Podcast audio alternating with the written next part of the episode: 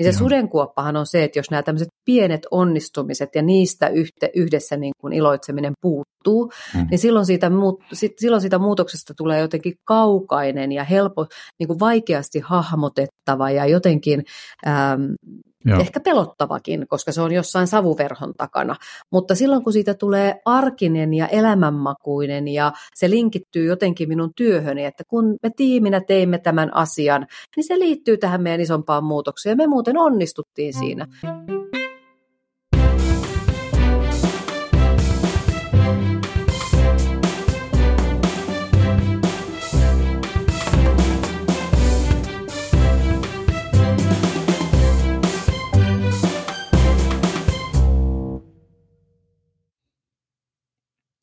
Tervetuloa Kasvua markkinoinnilla podcastin kuudenteen jaksoon.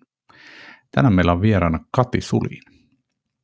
Kati on pitkän linjan yritysjohtaja, tunnettu muun muassa erityisesti digijohtajan tittelillä toimimisesta. Hän on aloittanut juuri Heltti Oyn toimitusjohtajana, on sitä ennen toiminut muun muassa Ifolorin toimitusjohtajana ja erilaisissa rooleissa muun muassa Fatserilla – Sanomalla ja Terveystalossa. Katilla on myös hallituspaikkoja muun muassa Lähitapiolassa ja Apetiitilla. Katin kanssa keskustellaan tänään muun muassa muutosjohtamisesta, digitaalisuudesta sekä kaupallistamisesta ja hiukan myös suomalaisen markkinoinnin tilasta noin hallitusnäkökulmasta. Ennen kuin päästään juttelemaan Katin kanssa, niin vielä pieni muistutus kumppaniltamme. Genera on yksi Pohjoismaiden johtavista kasvutoimistoista. Vuonna 2009 perustettu yritys on auttanut satoja yrityksiä tuottamaan kannattavaa kasvua. Genera on yli 120 markkinointiasiantuntijan tiimi, täyden palvelun digitaalinen kumppani, joka auttaa johtavia brändejä teknologian, sisällön ja markkinoinnin parissa. Lue lisää Generosta osoitteesta generogrowth.com.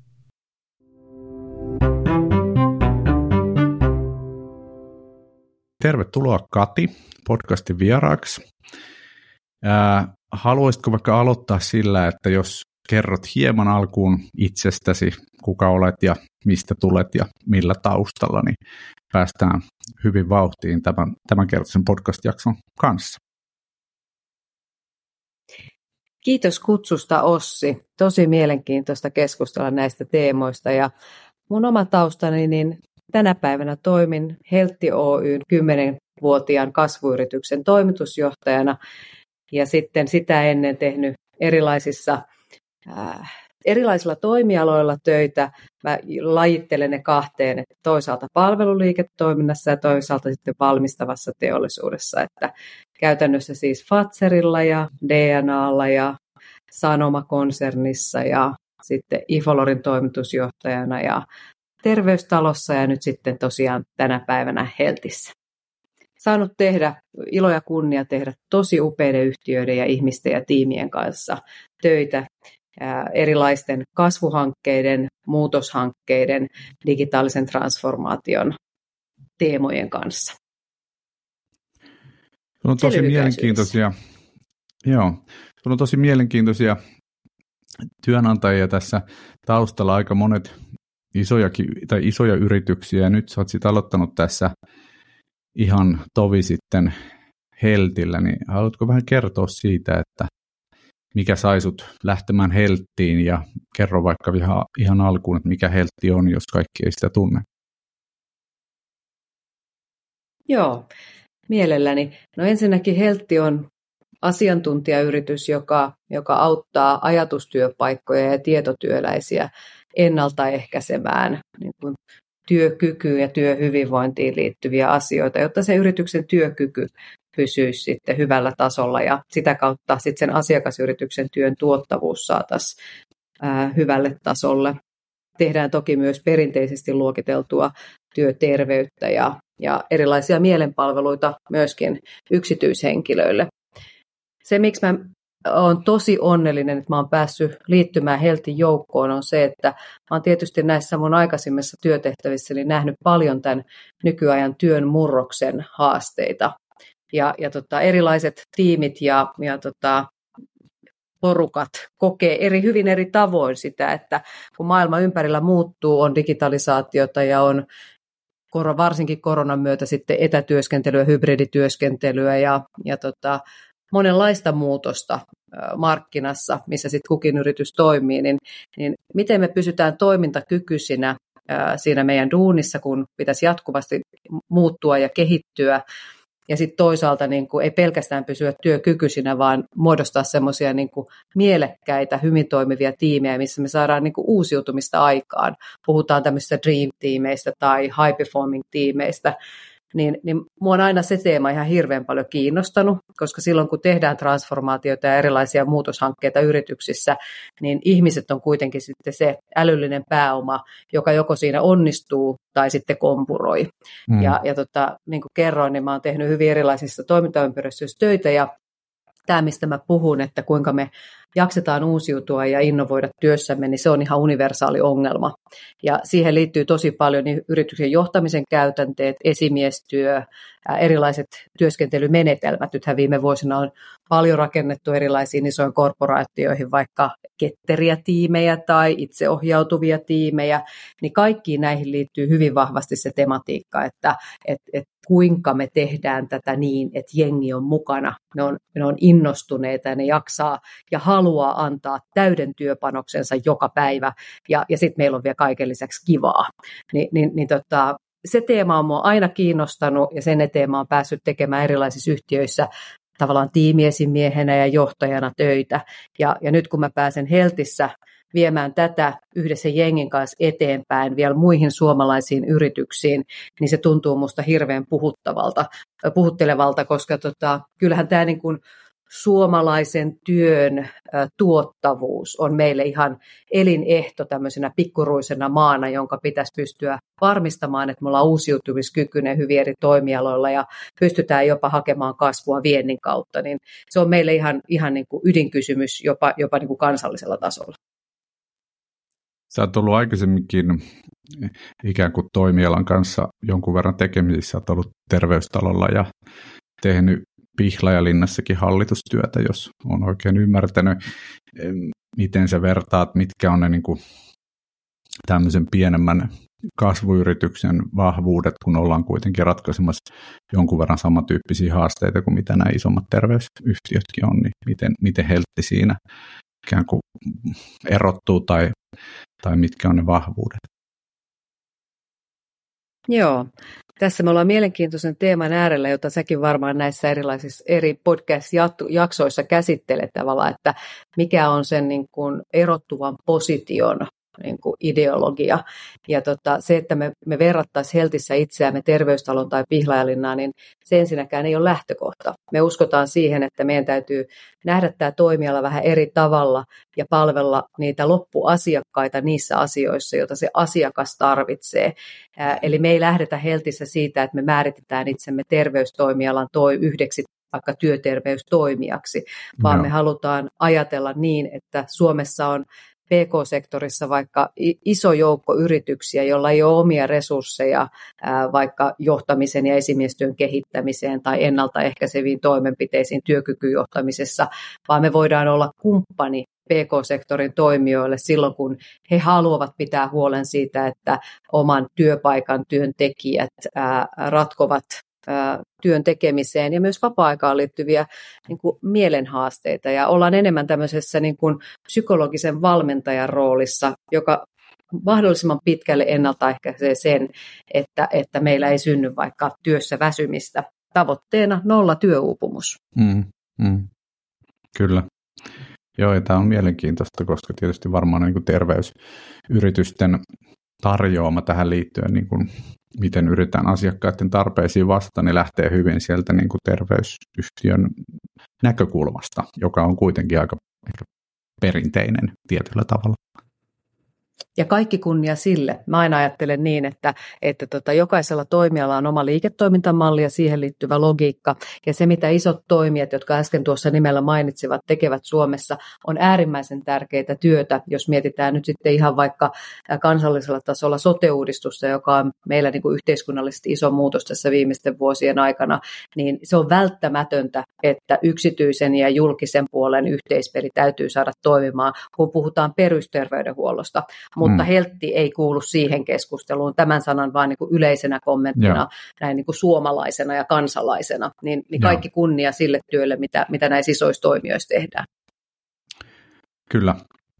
Hyvä. No mutta äh, ehkä se tässä kohtaa heltistä ja se, mistä haluaisin sinulta tälle alkuun kysyä, on, on tota sun tausta, taustaan liittyen. Sä oot ollut vahvasti tekemisissä digitaalisuuden kanssa ja varsinkin ehkä aiemmin, miksi edelleen, niin sut on tunnettu tämmöisen niin digi, digijohtajana, joka, joka tota, ää, tekee muutosta ja, ja tota, erityisesti ehkä digitaalisuuteen liittyen, niin ää, miten itse näet tässä nyt, kun puhutaan kasvusta tässä podcastissa ja, ja digitaalisuudesta, miten nämä kaksi liittyy toisiinsa nyt tänä päivänä, kun digitaalisuudesta on tullut vähän tämmöinen niin kuin miksi sitä nyt sanoisi, se, se ei ole enää mikään erillinen linnake, vaan, vaan niin kuin tämmöinen aika kokonaisvaltainen, kokonaisvaltainen alue, josta pitäisi niin kuin aivan välttämättä onnistua, niin miten sitten, jos miettii sitä kasvua ja digitaalisuutta, niin miten ne sun mielestä liittyy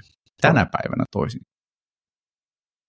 Joo, se on ihana Ossi, kun sanoit ton, että tänä päivänä se digitalisaatio tai digitaalisuus ei ole enää niin kuin erillinen johdettava asia, vaan osa sitä normaalia liiketoiminnan kehittämistä. Mä näen sen ihan samalla tavalla ja sen takia, miksi mulla on ehkä semmoinen niin digijohtajan leima ikuisesti otsassa, niin on se, että kun sitä on päässyt tekemään nyt viimeiset 20 vuotta, niin, niin, niin vielä jossain vaiheessa se oli niin kuin uutta ja trendikästä, ja niinhän mm. se aina ilmiöissä on, että silloin kun tulee joku uusi ilmiö, mikä pitää ottaa hanskaan, niin siihen tyypillisesti palkataan sitten erillinen ihminen ja rakennetaan Kyllä. erillinen organisaatio, joka sitä siinä alkuvaiheessa tekee, jotta se saadaan niin kuin käyntiin ja vauhtiin, ja, ja mä oon tietysti tosi, tosi tota onnellinen ja iloinen siitä, että on päässyt sitä vaihetta tekemään myös silloin, kun internet ja digitaaliset palvelut ei vielä ollut kauhean seksikästä. Ne oli Kyllä. jotain semmoista, mitä piti alkuvaiheessa niin kuin pakosta saada pystyyn ja silloin on nähnyt sen koko kehityskaaren ja, ja, ja näin.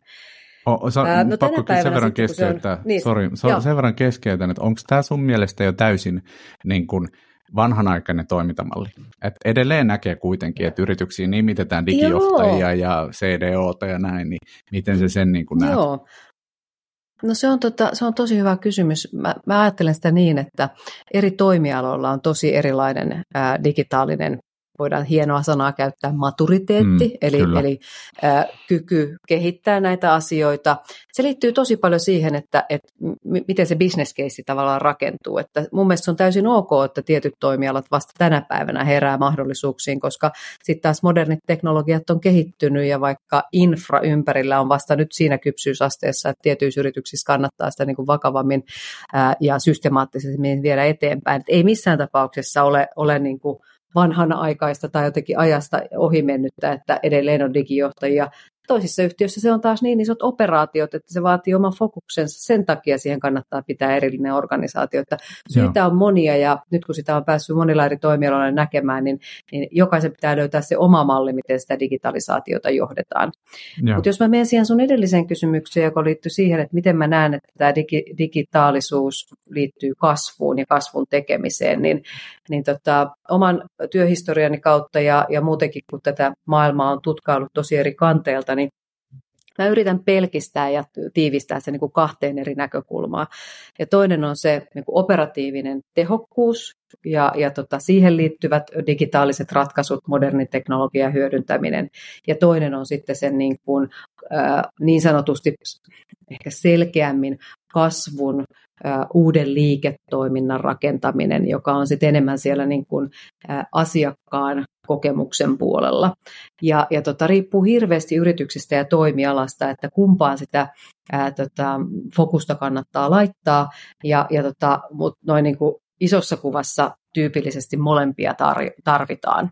Et sulla saattaa olla yritys, jossa sun pitää samalla, äh, samalla jengillä saada tuotettua enemmän palveluita suuremmalle asiakasjoukolle, niin silloin se on olla enemmän siellä niin kuin operational excellence puolella ja tehdään sitä, sitä niin kuin konepelin alla näkyvää osiota, jossa sitten digitalisoidaan prosesseja ja, ja, ja nopeutetaan, on se sitten asiakaspalvelua tai tuotannon prosesseja tai, tai myynnin prosesseja tai, tai vaikka henkilökunnan resurssoinnin prosesseja tai sitten se on aidosti sellainen toimiala tai toimija, joka pystyy tavoittamaan uusia asiakaskuntia, saamaan sitä kautta uutta myyntiä ja liikevaihtoa tai, tai jopa rakentamaan ihan täysiä, täysin uusia liiketoimintamalleja olema, olemassa olevan vaikka kivijalkatoimintansa rinnalle. Niin se, se vaihtelee jotenkin tosi paljon, mutta näihin kahteen laariin käytännössä sen digitaalisuuden rooli tyypillisesti kuuluu. No sitten mun on pakko jo tässä vaiheessa sanoa tavallaan se, miten mä ajattelen sitä digitalisaatiosta suhteessa ää, niin kuin ihmisen työn muutokseen, on se, että, että tota, se modernit teknologiat pitäisi olla aina siinä niin kuin rengin roolissa ja sitten ää, kuitenkin siten, että se, se ihmisen, ihmisen tekemä työ ää, saadaan sujuvaksi ja, ja tota, ongelmattomaksi, jotta se tehostuu ja se on mielekkäämpää, niin sen takia se kombinaatio on aina tärkeää, että miten meidän systeemitaso toimii, miten meidän prosessit ja toiminta toimintatavat toimii niin, että ihmisellä on mielekäs, ää, tarkoituksenmukainen työrooli ja sitten ää, koneet ää, ja, ja tota tekoäly, vaikka nyt jos tämmöisiä termejä tähän heittelee, niin, niin tekee ne asiat, jotka sitten siellä automaation puolella on tarkoituksenmukaisia ja järkeviä. Niin jotenkin se, sen mm. kokonaisuuden mm. ymmärtäminen aina sitten sen firman näkökulmasta on hirveän tärkeää. Kyllä. Oot, ootko sä, tota, jos sä, jos sä niin mietit tätä jakoa jakoa mm. näihin kahteen, niin oletko sä huomannut itse, että Suomessa tai firmoissa, joiden kanssa olet ollut tekemisissä, niin jompi kumpi näistä sun mielestä erityisesti korostuu? Onko, haetaanko täällä sun mielestä enemmän sitä niin kuin tehokkuutta nykyiseen toimintamalliin vai sitä kasvua? No tota, tietysti mm, tässä olisi niin kuin herkullista vastata tämmöinen stereotypinen vastaus, että me ollaan insinöörimaa mm. ja me ollaan parempia mm. siinä tehostamisen puolessa ja, ja tota, prosessien, prosessien sujuvoittamisessa. Uh, Mutta kyllä mä oon nähnyt tosi, tosi tota noin, niin hienoja keissejä myöskin siitä, että perinteinen yhtiö lähtee hyvinkin innovatiivisesti ja rohkeasti kokeilemaan myöskin, myöskin siellä niin kuin kasvun hakemisen puolella uusia konsepteja. Että tota, ehkä sitä tarkastelua kannattaa mieluummin tehdä joko toimialakohtaisesti tai yrityskohtaisesti. Ja, ja tota, osaamista meillä löytyy molempiin. Sitten se on tosi paljon kyse siitä, että mikä on yrityksen kulttuuri, rohkeus, halu kokeilla uutta. Ja, ja silloin me päästään siihen esimerkiksi, että kuinka visionäärisiä omistajia yrityksillä, minkälainen omistuspohja yrityksissä, joka näkyy sitten tyypillisesti omistajan tahtona ja, ja hallitustyöskentelyn rohkeutena. Ja, mm-hmm. ja tota, sitä tietysti, kun itse teen myös hallitustyöskentelyä, niin, niin tota, sitä on ollut niin kuin mielenkiintoista päästä seuraamaan, että et, et, kuinka kuinka rohkeasti me sitten tartutaan mahdollisuuksiin, koska rohkeus pitää aina sisällään myöskin riskin epäonnistua. Ja, ja, ja, tota, ja silloin siitä mun mielestä on enemmänkin kyse, että kuinka me saadaan tota, erilaisia toimialoja ja yrityksiä uusiutumaan. On se sitten digitalisaation avulla tai, tai uusien palvelumalleja ja konseptien ja kaupallisten ratkaisujen avulla. Mm. No, sä, oot, sä oot tehnyt hallitustyötä tässä jonkun aikaa jo ja ää, päässyt seuraamaan keskusteluja eri yritysten hallituksissa ja olla, olemaan niissä mukana, niin miten sä kuvaisit sitä tavallaan digitalisuuden roolia siinä niin kuin hallituspuolella, että, että kuinka niin kuin kunnianhimoista se keskustelu sun mielestä on? Joo, Joo, mä oon vajaa kymmenen vuotta nyt tehnyt hallitustyöskentelyä ja se tosiaan on mielenkiintoista seurata. Mä sanoisin näin, että, että korona-aika, joka ravisteli niin montaa toimialaa ja niin montaa yritystä, niin se ravisteli myöskin hyvin vahvasti hallitustyöskentelyä, koska mm. silloin kun hallitus on kuitenkin taho, joka toimii vähän niin kuin hitaammalla kellotaajuudella, pitemmällä aikavälillä kuin se operatiivinen johto. Ja siellä katsotaan niitä pitkän aikavälin strategisia mittareita, strategisia kehityshankkeita, niin se, että tulee tämmöinen niin kuin globaali pandemia, joka muuttaa sitä toimintaympäristöä niin radikaalisti, niin se alkoi näkymään jopa niissä hitaissa mittareissa, että nyt yrityksen täytyy tehdä jotain ja reagoida, kun, kun vaikka asiakasrajapinta laitettiin kiinni käytännössä, jossa olit vaikka toimija, jonka, jonka vahva jalanjälki oli, oli niin kuin fyysisessä kohtaamisessa ihmisen kanssa, niin silloinhan se pakotti miettimään täysin uudenlaisia toimintamalleja, jotta me pystytään turvaamaan liiketoiminnan jatkuvuus tämmöisessä niin kuin täysin poikkeusoloissa, jossa, jossa niin kuin käytännössä vajaa pari vuotta jouduttiin hoitamaan asioita hyvinkin digitaalisesti, niin, niin tota, kyllä suomalaiset hallitukset eri yhtiöissä on saanut myöskin oman osuutensa tästä niin kuin koronashokista.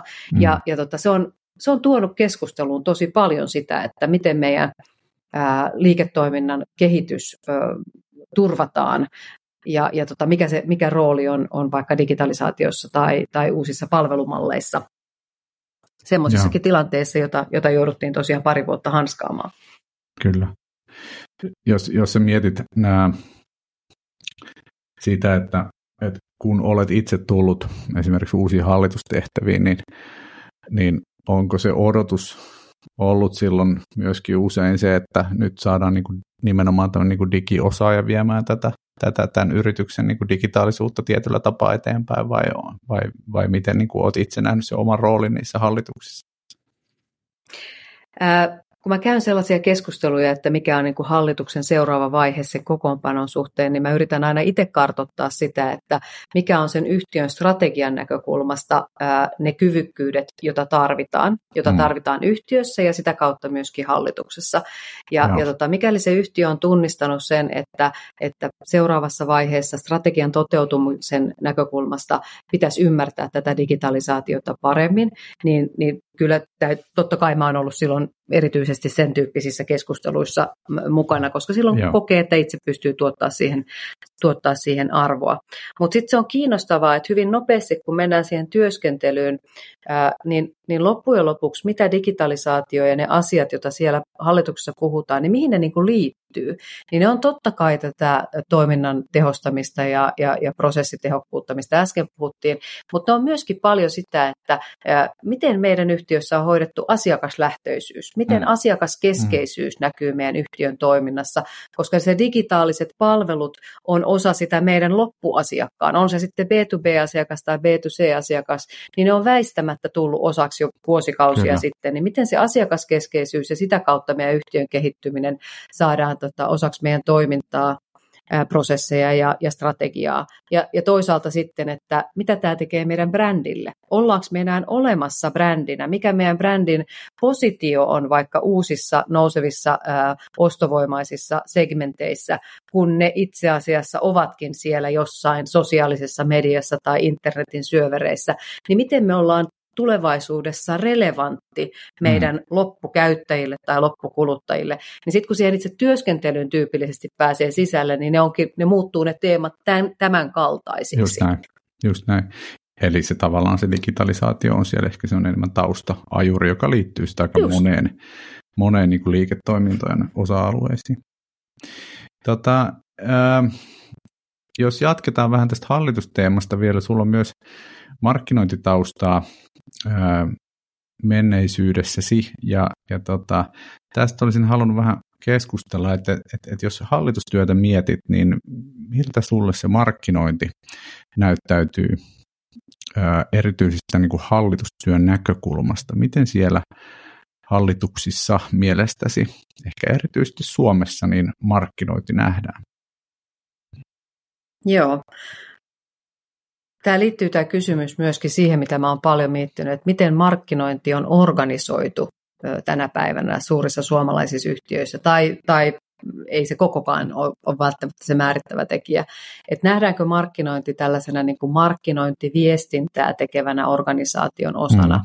ää, jossa, jossa puhutaan niin kuin vain yhdestä osasta markkinointia, vai, vai onko kyseessä tämmöinen kaupallistamisen funktio, jossa, jossa ihan lähdetään siitä, että, että mikä on se asiakkaan tarve, sen ymmärrys, konseptikehitys siihen liittyen, palvelut, tuotteet, ää, sitten toisaalta niin kuin jakelutie, e, eikö vaan, että miten me meidän tuotteita ja palveluita myydään. Ja, ja sitten totta kai sen rinnalla, että miten niitä markkinoidaan markkinointiviestinnän keinoin.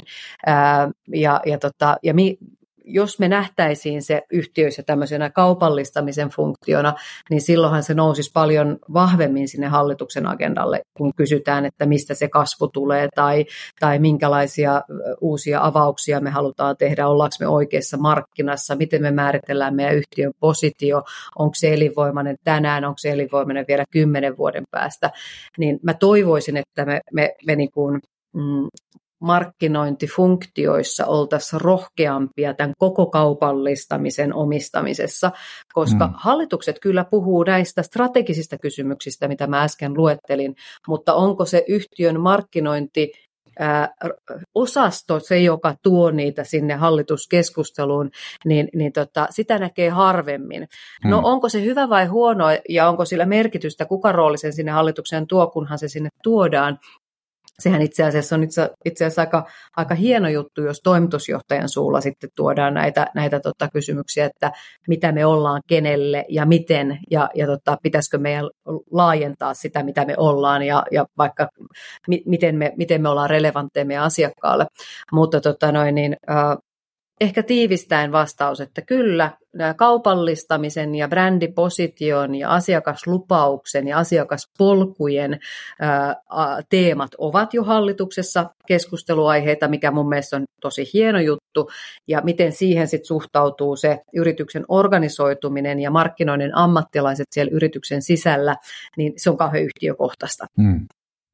No mikä suomalaisia mielestäsi yleisimmin sitten estää ottamasta tätä omistajuutta, siis nimenomaan markkinointia tästä kaupallistamisesta, koska on ihan samaa mieltä siitä, että varmaankin harvassa yrityksessä, mihin on aika itse törmännyt, niin se on vahvasti niin kuin markkinoinnin omistuksessa se koko niin kuin ikään kuin kaupallistaminen. Enemmän usein myynti siinä korostuu. Joo. No siihen on varmaan monia syitä ja, ja tota, se, että yhtiöissä on taas jälleen kerran hirveän paljon eroja, koska jotenkin se kulttuuri määrittää tosi paljon siitä, että miten asioita tehdään yrityksen sisällä. Että mm. onko yrityksen kulttuuri sellainen, jossa kaupallistaminen on vaikka johtoryhmän yhteinen asia. Ää, et, et johtoryhmässä istuu niin talousjohtaja kuin vaikka ICT-johtaja ja sitten siellä istuu markkinointijohtaja ja, ja tota, sitten vaikka liiketoiminnoista vastaavat henkilöt, niin koetaanko, että tämmöinen niin kuin kaupallistaminen laajassa määritelmässä on meidän yhteinen haaste, vai onko se tu, niin kuin tavallaan annettu tai de, niin kuin delegoitu jonkun yhden tyypin ongelmaksi, Jep. niin, niin tota, mä itse edustan sitä koulukuntaa, että sen pitäisi olla niin kuin koko, koko johtoryhmän ää, yhteinen ratkaistava haaste. Ja, ja, tota, ja sitä kautta sitten, että kuka sen tulee ja esittelee hallitukselle, niin se on vähän niin kuin sekundääristä mm. toissijainen mm. juttu, ja se voi olla hyvin sitten se toimitusjohtaja, tai, tai se voi olla yhdessä sitten sen markkinointijohtajan kanssa. Mutta tota noin, niin, ää, se, että tämmöinen niin yhteen hiileen puhaltaminen tämän kaupallistamisen ongelman kanssa, niin mä edelleen palaan siihen, että se on tosi paljon siitä yrityksen kulttuurista kiinni. Vai ajatellaanko niin, että jokainen siilo hoitaa hommansa, talous laskee luvut ja, ja tota, tuotanto hoitaa tuotanton liinatut prosessit ja, ja sitten se markkinointi miettii, että mitä tässä on niin myytävää ja, ja tusk, puskee sen asiakkaille, niin, niin tota, niitäkin löytyy vielä yllättävän paljon Suomesta. Mm. Eli, eli kulttuurikysymys ja sitten varmasti sitä kautta osittain johtamiskysymys, että miten tätä siiloutumista mm. sitten vältetään, koska mainitsemas malli, mainitsemasi malli, jossa tota, tämä on niin kuin yhteinen haaste, jota ratkaistaan, niin vaatii tietysti aika niin kuin saumatonta yhteistyötä. Joo, Joo. Ja sitten se, mitä se vaatii, e, jotta se ei vaan niin kuin jää sen kulttuurisanan hähmäsyyden alle, niin, niin tota, sehän vaatii itse asiassa kaikilta näiltä johtoryhmän jäseniltä ja heidän tiimeiltään niin kuin tosi suurta empatiaa, empatiakykyä toisiaan kohtaan, mm. koska se, että jos me katsotaan kaupallistamista 360 astetta, niin sun pitäisi aidosti ymmärtää tosi monia näkökulmia siihen liittyen. Oikeasti se tuota, tuotteen tuotantoprosessi tai palveluliiketoiminnassa palveluprosessien ymmärtäminen on myös markkinoinnin tehtävä, niin kuin ymmärtää niitä. Tai päinvastoin talousfunktion pitää ymmärtää, että miten meidän systeemitaso toimii, mistä kulut syntyy ja miksi näin tapahtuu, niin, niin siihen vaaditaan niin kuin paljon semmoista halua ymmärtää kollegoita, koska kaikki osaaminen ei voi osua niin kuin yhdessä, yhdessä tota noin, niin, ö, funktiossa tai työroolissa. Ja sitten siihen, että, että sä haluat ymmärtää toisia, niin tyypillisesti vastinparina liittyy myöskin tämmöinen niin oman ö, haavoittuvuuden paljastaminen. Ö, ja, ja tota, René Brown, joka on yksi mun, mun lemppari tota noin, niin tutkijoista ja, ja tota, valovoimaisista tota noin, niin vaikuttajista, niin hän puhuu paljon tästä haavoittuvuuden konseptista, jossa sun pitäisi Joo. eka myöntää, että sä et osaa kaikkea itse ja sua vähän harmittaakin se ja, ja sitten sä välillä vähän mukaatkin ja, ja sitten sekin olisi ihan hyvä sanoa ääneen ja, ja miettiä, miten kaveri voisi tässä jutussa auttaa ja niin edespäin. Ja, ja tota, ne, on, ne on tosi ö, sille niin kuin ihmisen ihmistasolla niin kuin syviin juttuihin meneviä asioita, saatikka mitä se vaatii johtamiselta, kun puhutaan vaikka ryhmätason dynamiikasta, että miten me ollaan sellaisessa niin kuin psykologisesti turvallisessa tilassa, joka jokainen voi niin kuin edustaa omaa osaamistaan, kysellä niin sanotusti tyhmiä kollegoilta, jotta syntyy kokonaisymmärrystä. Sitten me voidaan yhdessä kokeilla asioita ja niissä voidaan myös epäonnistua ja, ja tota, sitten ketään ei ristiinnaulita, vaan sitten mennään eteen, opitaan ja mennään eteenpäin. Niin, niin tota, ne, on, ne on vaativia juttuja mille tahansa tiimille tai johtoryhmälle. Mm.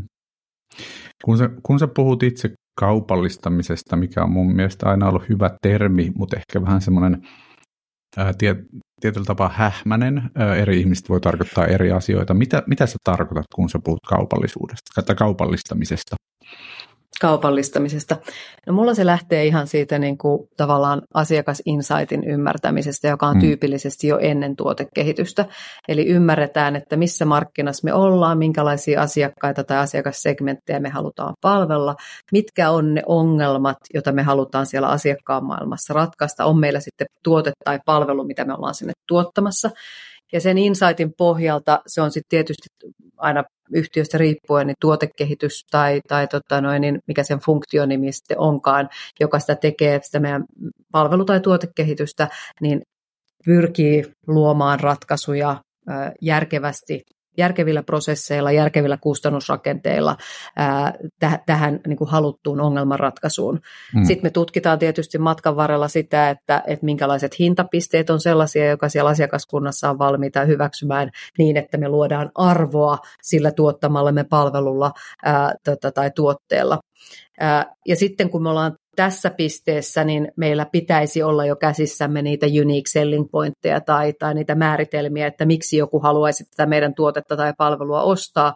Ja sitten se on enemmän sen go-to-market-prosessin äh, tavallaan tehtävä pitää huoli, että meillä on oikeanlaiset kanavat ja kohtaamiset sen asiakkaan kanssa, jotta me voidaan kertoa tämän tuotteen tai palvelun erinomaisuudetta, jotta se sitten myy toivottavasti niissä hintapisteissä, jotka ensinnäkin tuo meille katetta, jotta me voidaan edelleenkin kehittää meidän tuotteita tuotteita ja palveluita ja pitää huolta meidän henkilöstöstä ja sitten se myöskin tuottaa arvoa, eli asiakas kokee saavansa sen hinnan mukaista arvoa siitä tuotteesta tai palvelusta ja, ja tuottaa tyytyväisyyttä asiakkaassa sen takia, koska se ratkoo sitä alkuperäistä ongelmaa, mitä me yhtiönä oltiin, oltiin tota noin, niin tutkittu.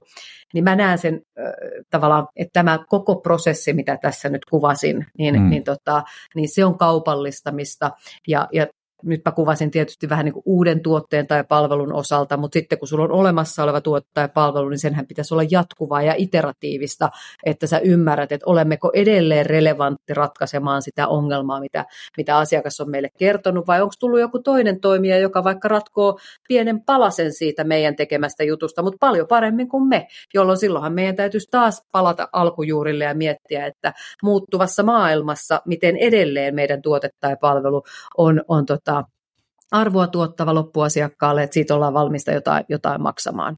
Ja minkälaisia äh, huolto- tai ylläpitoprosesseja siihen liittyy ja onko ne laskutettavia vai on, kuuluu, pitäisikö niiden kuulua tuotteeseen. Sittenhän me mennään niin kuin ekosysteemitasolle, että, että tota, asiakkaan ongelma voi olla vaikka sellainen, jota, jota me yksin emme tuotteellamme ratkaise, pitäisikö meidän kumppanoitua jonkun kanssa, jotta se olisi asiakkaalle järkevää kokonaispalvelua, mutta me tuotetaan se yhdessä kumppanin kanssa yhden luukun periaatteella ja, ja niin edelleen ja niin edelleen. Mä voisin jatkaa tätä aika loputtomasti ja silloinhan mä kuvaan vähän niin kuin liiketoimintamallin, eikö vaan? Kyllä. Ja, ja, mutta sitä on mulle kaupallistaminen, tämän Joo. kaiken ymmärtäminen. Mä en sano, että tätä kaikkea tekee yksi funktio tai yksi ihminen, vaan sen takia mä korostan sitä, että sit se on niin kuin järkevää ja tarkoituksenmukaista organisoitua jotenkin tämän ympärille, mutta kaikkien meidän pitäisi niin kuin ymmärtää, mitä tässä kaupallistamisessa niin kuin tehdään ja sopia roolit, kuka tekee mitäkin. Kyllä. No nyt oli erittäin hyvin äh, kiteytetty tätä. Kiitos, kiitos Kati. Tää, äh, mun, mun hypoteesi hieman liittyy nyt sitten tähän markkinointiin on, on se, että koska tämä sun äsken hyvin kuvaama kaupallistamisprosessi on yleensä tämmöinen kuitenkin B2C-firmojen tavallaan ytimestä lähtevä. Ja B2B-firmat taas ei välttämättä toimi ihan samalla tavalla, ainakaan perinteisesti. Ehkä tänä päivänä toimivat, mutta ei välttämättä ainakaan 30 vuotta sitten toimineet vielä näin. No nyt sitten kun Suomessa kuitenkin yritysten tai historia on erityisesti B2B-puolella ja täältä puuttuu paljon semmoisia niin kuin varsinkin isompia B2C-yrityksiä, joissa toimitaan kuvaamallasi tavalla, niin Näetkö sä, että tällä on sitten tekemistä sen kanssa, että Suomessa ehkä se niin kuin markkinointi ei ole päässyt ö, niin kuin kehittymään välttämättä niin pitkälle siitä markkinointiviestintäroolista, joka, joka on sitten kuitenkin aika paljon pienempi kuin tuo kaupallistamisen prosessi, vai mistä tämä, tai oletko ensinnäkin samaa mieltä ja mistä se johtuu, jos olet, olet että, että, että se markkinoinnin rooli ei olekaan noin suuri kuin mitä se kaupallistamisprosessi tavallaan markkinoinnille voisi tarjota? Joo, Mä tunnen tänä päivänä hirveän huonosti tavallaan sitä, että miten, miten niin kuin tämä koulutuspuoli on organisoitunut. Mm. Ää, mä kuvittelen, että nämä tämmöiset ää, hyvin poikkitieteelliset yliopistojen väliset yhteistyökuviot ja muut, niin synnyttää paljon, paljon jotenkin rohkeammin semmoisia poikkitieteellisiä ihmisiä, eikö mm. vaan?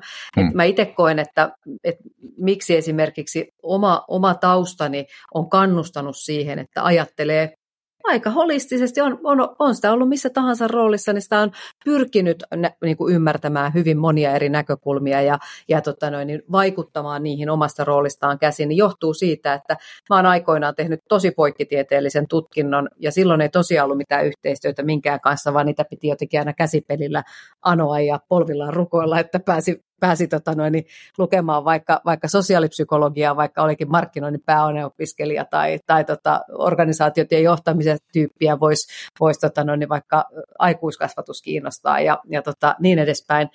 Niin, niin tota, mun mielestä tämä lähtee semmoisesta niin kuin monialaisesta ä, tavasta nähdä maailmaa, joka tyypillisesti ihmisille tulee siinä vaiheessa, kun, kun tota noin, niin, ä, sä oot niin kuin nuoria ja kouluttaudut ja haet opintojen kautta sitä niin kuin ensimmäistä vaiheesta työurallas. Toinen, mikä on mun mielestä ilolla katsottavaa, missä mä uskon, että me tullaan niin kuin, olemaan paljon parempia tulevaisuudessa, että nykyään monet nuoret lähtee suoraan tämmöiselle niin kuin yrittäjyyden polulle. Ja yrittäjyyden polullahan sä niin kuin ihan jo lähtökohtaisesti joudut miettimään sen koko yrityksen ää, toimintaa ja, ja siihen liittyviä erilaisia ulottuvuuksia, joka varmaan kasvattaa meille sitten tulevaisuuden yritysjohtajia, jotka pystyy katsoa aika 360 asioita, vaikka sitten eivät itse jatkaiskaan yrittäjänä, vaan menisivät ihan palkkajohtajan rooleihin. Mä en tiedä yhtään vastaako mä sun ja, kysymykseen, ja, mutta, ja, ja, mutta ja. tavallaan mä yritän käsitellä sitä aihetta, että, että et, et miten me päästä semmoiseen tilanteeseen, että meillä yrityksessä olisi rohkeita ihmisiä, jotka ajattelisivat sitä kaupallistamista 360 mm. sekä siellä B2C että B2B-puolella. Ja mä oon sun kanssa ihan samaa mieltä, että valmistava teollisuus ja, ja tota B2C-puoli erityisesti niin kuin, tämmöinen niin fast moving consumer goods hän on, on tota noin, niin, niin kuin edelläkävijä, edelläkävijä toimijoita Suomessa tämän tyyppisessä ajattelussa. Ja siellä on paljon tietysti toimijoita, jotka tuo niitä oppeja maailmalta. Ja, ja tota, ja se on mun mielestä ollut niin kuin hyvää kehitystä Suomessa. Mä näen kyllä, että B2B-puolella, mihin sä äsken tuossa viittasit, niin on viime vuosina alkanut tulemaan myös vastaavanlaista ajattelua. Ja, mm. ja, tota, ja me tietysti Heltissä koetaan olevamme niin kuin hyvä esimerkki siitä, että pyritään tekemään asiakkaillemme palveluita, jossa ratkotaan asiakkaan ongelmia, eikä vain toimialan konventioita, joka, joka on niin kuin yksi, yksi esimerkki siitä, että B2B-puolella ajattelua voi myöskin viedä eteenpäin palveluliiketoiminnan osalta joka varmasti liittyy myös siihen, että, että, että mitä tavallaan läpinäkyvämpi koko markkina kilpailukenttä on, niin sitä enemmän B2B-puolellakin pitää tavallaan tuoda tätä samaa niin kuin kaupallistamisen prosessia, joka lähtee sieltä asiakkaan ymmärtämisestä ja sitten niin kuin siihen sopivien, sopivan tarjoaman kehittämisestä ja näin, eikä välttämättä enää riitäkään se, että, että löydät, löydät asiakkaan, joka nyt sitten sattuu olemaan kiinnostunut juuri sun tuotteesta tai tai näin. Miten äh, sitten jos mietitään sitä, että et, et kun olet tehnyt paljon tämmöisiä niin kuin muutosjohtajan töitä, niin haluaisin puhua tässä vielä hetken, hetken siitä. Mm, sä oot ollut muun muassa Ifolorilla toimitusjohtajana ja, ja voisin kuvitella, että tähän on liittynyt muutosjohtamista varmasti muissakin rooleissa. Miten sä sanoisit, mitkä on tämmöisiä keskeisimpiä asioita johdolle erityisesti huomioida, kun tämmöistä isompaa muutosta lähdetään tekemään, niin mitä, mitä itse teet ja mitä mietit jo etukäteen ennen kuin tätä lähdetään toteuttamaan? Joo. Mä koen, että mä oon ollut muutosjohtajan rooleissa varmaan niin kuin kaikissa semmoisissa niin isommissa, iso, iso, isommissa rooleissa, jossa, jossa tota, yhtiö on halunnut jonkunlaista käännettä tekemiseen. Ja tota, kyllä se mun mielestä lähtee aina siitä, että ensin ymmärretään, että mitä muutosta me yhtiönä nyt oikeasti halutaan ja miksi. Se lähtee tyypillisesti omistajan kanssa käytävästä omistajan tahtokeskustelusta ja, ja sitten niistä strategisista tavoitteista, joita yhtiöille asetetaan pidemmällä aikavälillä. Että on se sitten, on se sitten vaikka uuteen markkinaan meneminen tai, tai uuden jakelutien avaaminen tai, tai tota, on se sitten siellä kustannustehokkuuspuolella, että pitää, pitää saada niin kuin prosessit toimimaan siten, että meidän tulevaisuuden katerakenne on parempi tai mikä se sitten ikinä onkaan se niin kuin strateginen tavoite, niin sehän pitää tietysti ensin olla kirkkaana. Ja kun meillä on strategisia tavoitteita, niin sitten niille toivottavasti on mittareita, mitä seurataan. Ja sitten semmoinen iso keskustelu muutokseen liittyen on se, että minkälaista aikaikkunaa me tavoitellaan. Koska mm. se, että me voidaan saada sama muutos aikaiseksi kahdessa vuodessa tai kahdessa kymmenessä vuodessa, mutta tyypillisesti se tarkoittaa aivan erilaisia toimenpiteitä, halutaan me se sitten nopeasti tai, tai hitaammalla, äh, hitaammalla syklillä. Ja silloin, miksi mä viittaan siihen, että se on niin kuin hallitus- ja omistajan tahtokeskustelu, on se, että varsinkin jos sitä halutaan nopeasti, niin siihen liittyy tyypillisesti investointeja ja isoja strategisia riskinottoja.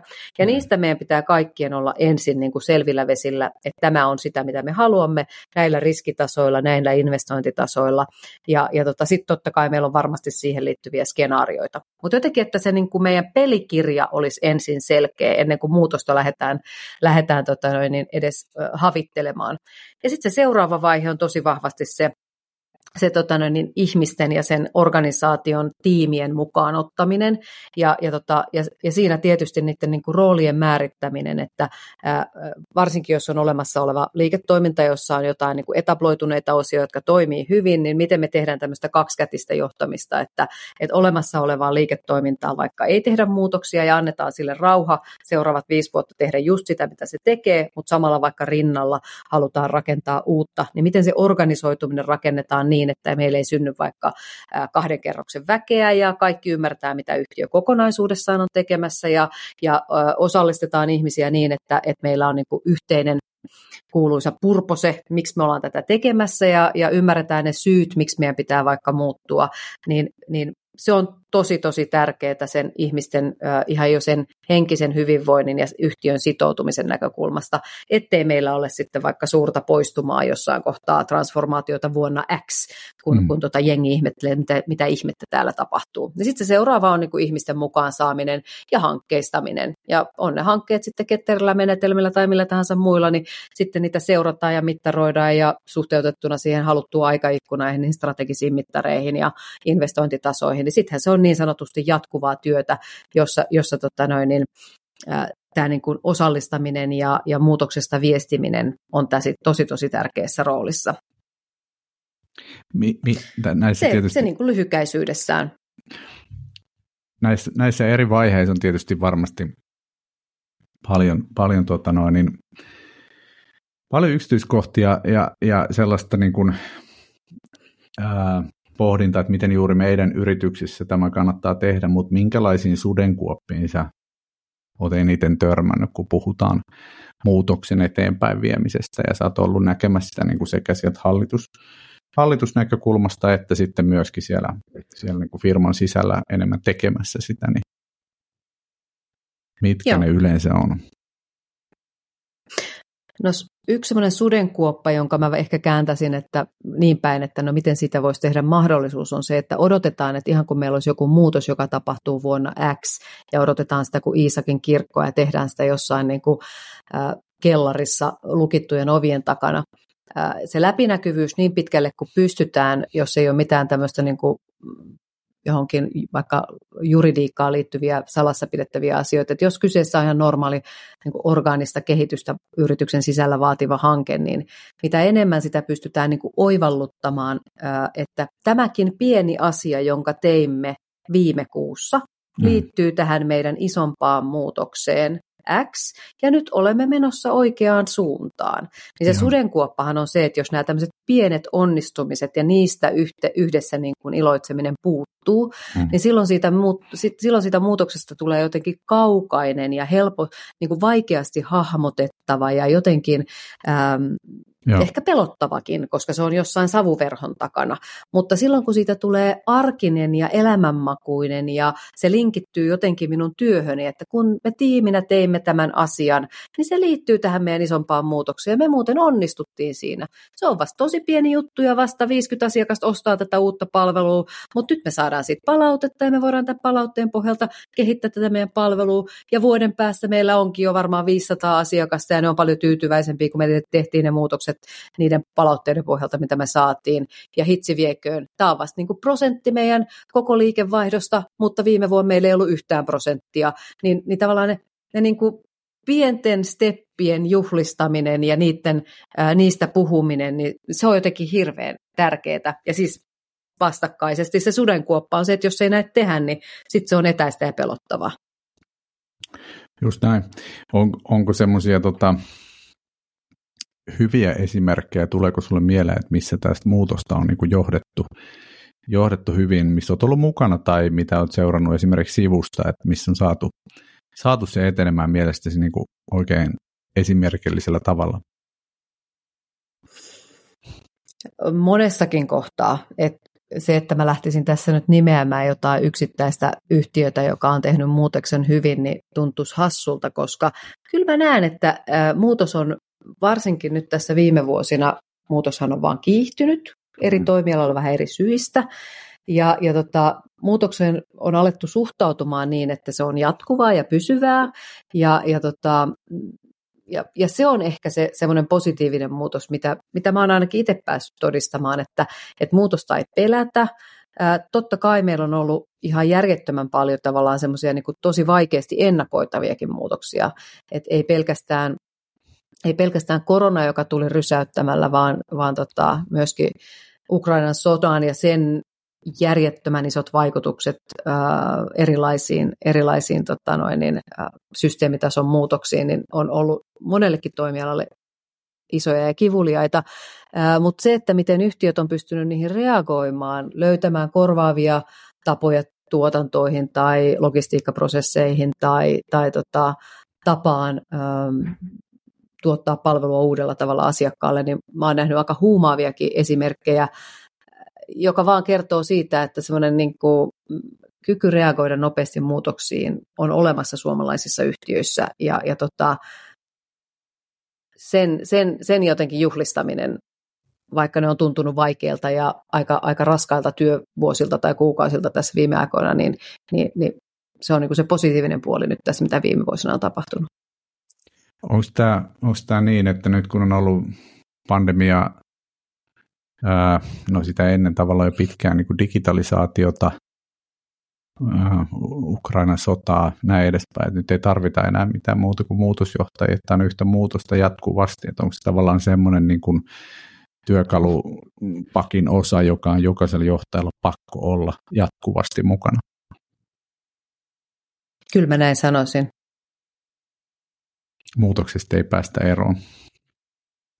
Niin ja silloin, jos ei siitä päästä eroon, niin senhän voisi ajatella semmoisena niin kuin, ö, mielenkiintoisena ö, anturat auki yhtiön uusiutumista edistävänä asiana. Että jos mm. siihen suhtautuu positiivisesti, niin ympärillä tapahtuvat muutoksethan kirittää yrityksiä koko aika tarkastelemaan, että tehdäänkö me asioita fiksusti ja tarkoituksenmukaisesti. Ja, ja tota, se on niin kuin yrityksen elinkelpoisuuden näkökulmasta erittäin tärkeää. Ja, ja tota, jos se tulee jatkuvaksi toimintatavaksi yritykseen, niin mun mielestä se takaa vaan yritykseen elinvoimaisempia yrityksiä tulevaisuudessa, jolla on myös kansainvälistä kilpailukykyä, jolloin kyllä nykypäivän toimitusjohtajien ja johtajien ää, työkalupakkiin kuuluu muutoksen muutoksesta iloitseminen ja siitä kaikki ilon irtiottaminen. Ja sitten se, että miten muutosta johdetaan oman yrityksen sisällä, niin sitäkin voi harjoitella ja siitä voi ottaa jatkuvaa palautetta omalta henkilökunnalta ja asiakkailta. Ei sitä tarvitse missään norsulluutornissa yksin miettiä. Hyvä. Kiitos Kati. Tässä on äh, isoja teemoja teemoja tota, käy, käyty läpi ja, ja, ja tota, saatu hyviä oivalluksia liittyen sekä digitalisaatioon että kaupallistamiseen että, että nyt lopuksi muutokseen. Mä luulen, että päätetään meidän juttutuokio tällä kertaa tähän. Haluan kiittää, että lähdit mukaan kasvua markkinoinnilla podcastiin ja toi tosi, tosi, tosi hyvi, hyviä, hyviä pointteja esille. Kiitos, että tulit vieraaksi. Kiitos Ossi, oli tosi kiva jutella. Kiitos.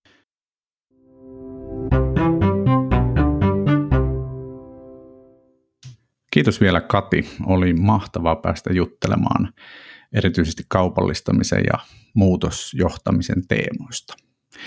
Kiitos myös teille kuulijat, että olitte mukana tänään. Minä olen Ossi Ahto ja tämä on Kasvua markkinoinnille podcast. thank you